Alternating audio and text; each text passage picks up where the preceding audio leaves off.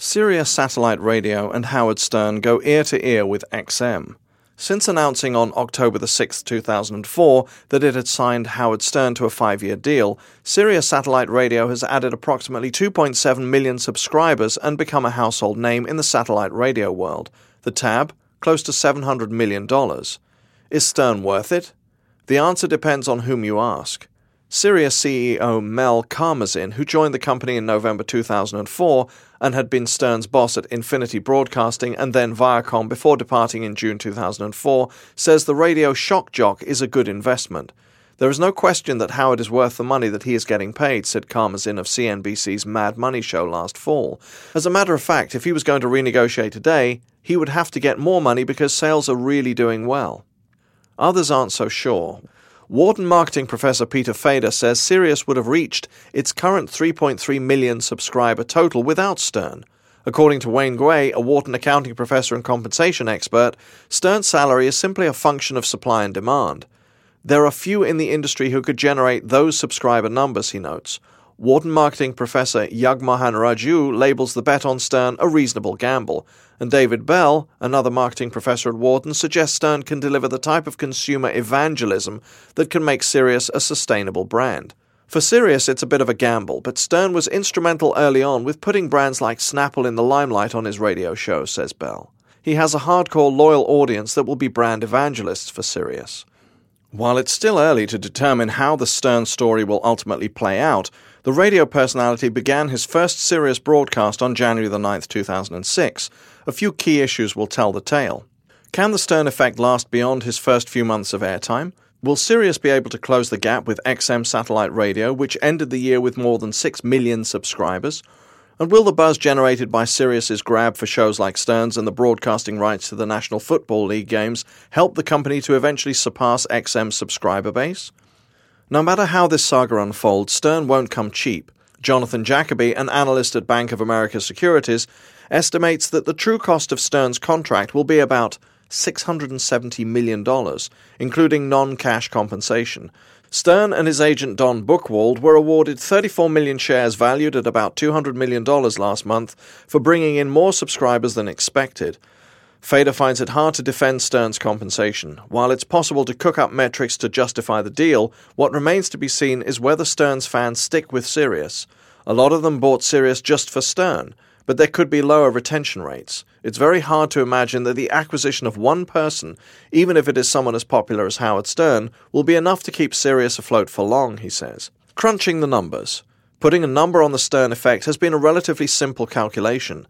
In announcing the deal in 2004, Sirius said it needed just 1 million subscribers to break even on the base five year, $500 million contract. Raju has no reason to doubt that math and agrees that the lifetime value of a Sirius subscriber who pays $12.95 a month is about $500.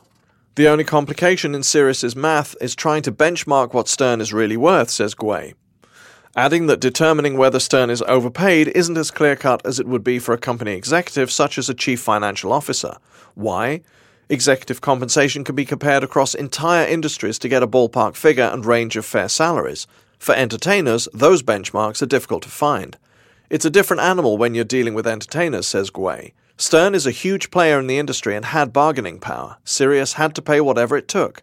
It's like paying for a star baseball player.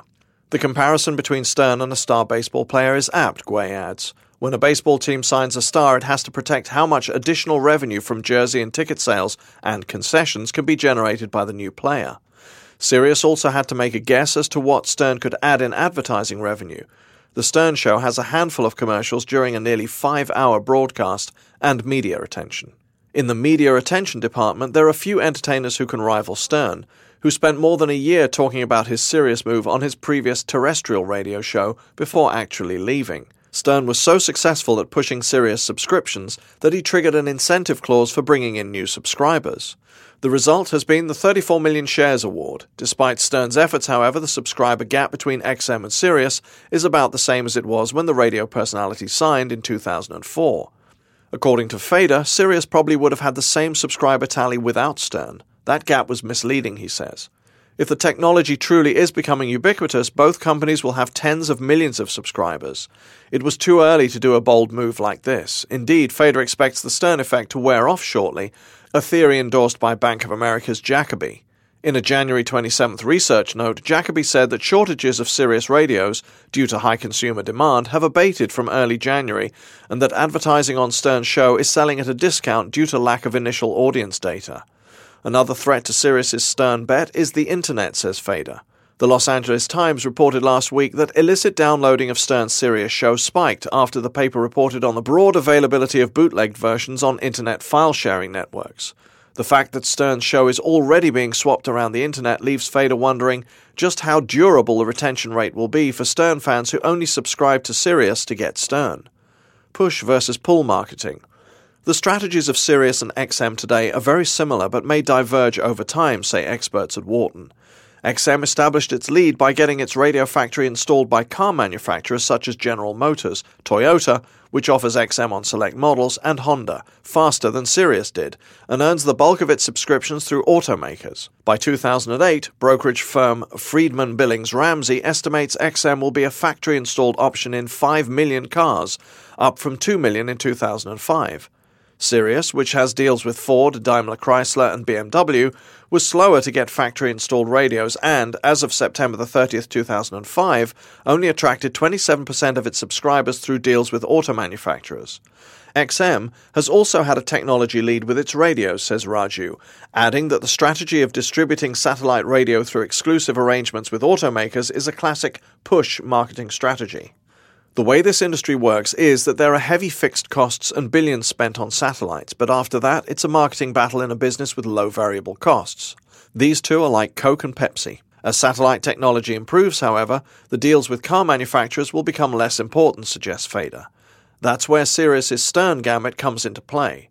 According to Bell, Sirius appears to be migrating to a pull marketing plan where it tries to differentiate itself with its content and lure consumers with the Stern affiliation. In the fourth quarter, analysts say Sirius appeared to win retail sales at places like Best Buy and plans to increase sales through automakers over the next two years. If Sirius can equal XM sales through auto manufacturers, its strategy to promote its stars could become pivotal, as consumers vote with their dollars, wax enthusiastic about the service, and bolster the subscriber tally, says Bell. And if this demand is sustained, more automakers could become agnostic about which service they offer. Indeed, automakers such as Nissan, Volkswagen, and Lexus haven't yet connected with one or the other. Of the two strategies, bundling with automakers or selling directly to potential listeners, the consumer driven model is more successful if the two services are close substitutes, says Bell. He notes that every successful brand, such as the iPod, maintains momentum with evangelists, friends who tell other friends about the product. What remains to be seen is whether the upfront buzz about Sirius can be maintained. Bell illustrates the Stern evangelism effect this way. Picture two people who are Stern fans and talk daily about the show. One person bought Sirius and the other didn't. Suddenly, one fan is talking about the show, but the other can't listen. There is a social benefit to getting a friend to buy Sirius, says Bell. That effect may be difficult for XM to replicate since Stern is a unique commodity.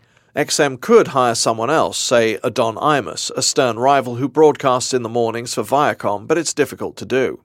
Whether Sirius's strategy works will largely depend on how customers view the two brands. If consumers are passive and view the two services as equal, XM and its deals with GM and Toyota could prove more successful, says Bell. Winning the content war.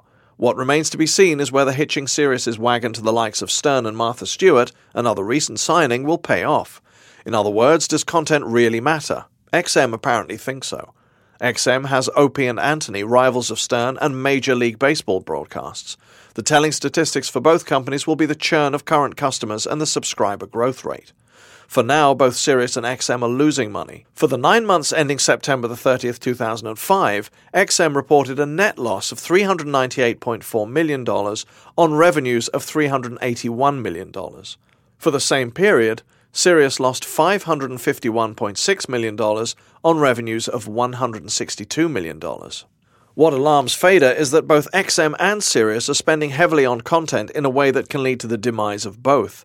The content war for both companies is coming too early in their development, he argues, adding that the move to lock up big content deals is occurring at a time when both XM and Sirius could have grown without them.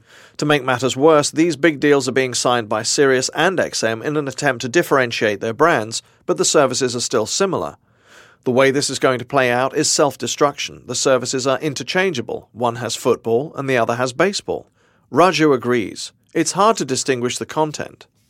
However, XM and Sirius aren't necessarily competing against each other. The real battle is the acquisition of customers from conventional radio, says Raju, who adds that better content helps to convince consumers to pay for radio. That's where these two face true competition. While handicapping the effects of Sirius in its race against XM may make an interesting case study, new technologies could render both players moot. Satellite radio technology still has to develop, according to Raju. For instance, both services work well in a car, but home use is spotty because you have to position the antenna in areas with a clear view of the sky to get reception. In addition, the portability of satellite radio currently lags that of traditional terrestrial radio. XM has a portable device that can get live broadcasts, but its reviews have been mixed because service is uneven, says Raju. Sirius countered with a device called the S50, but it can only download content, not get it live. In the end, Bell says these technology kinks will be ironed out, leaving the service with the best content taking the lead. For instance, Betamax, a video recording format, had higher quality than VHS, which ultimately became a standard. It had more content on its format. What remains to be seen is what competition emerges for Sirius and XM. There's space for two players in the long run, says Raju. The big question is how quickly others enter the market. A cell phone could pipe music onto a dashboard device. There are competitors on the horizon. No matter how the business strategies evolve for XM and Sirius, both are going to remain interesting players to follow.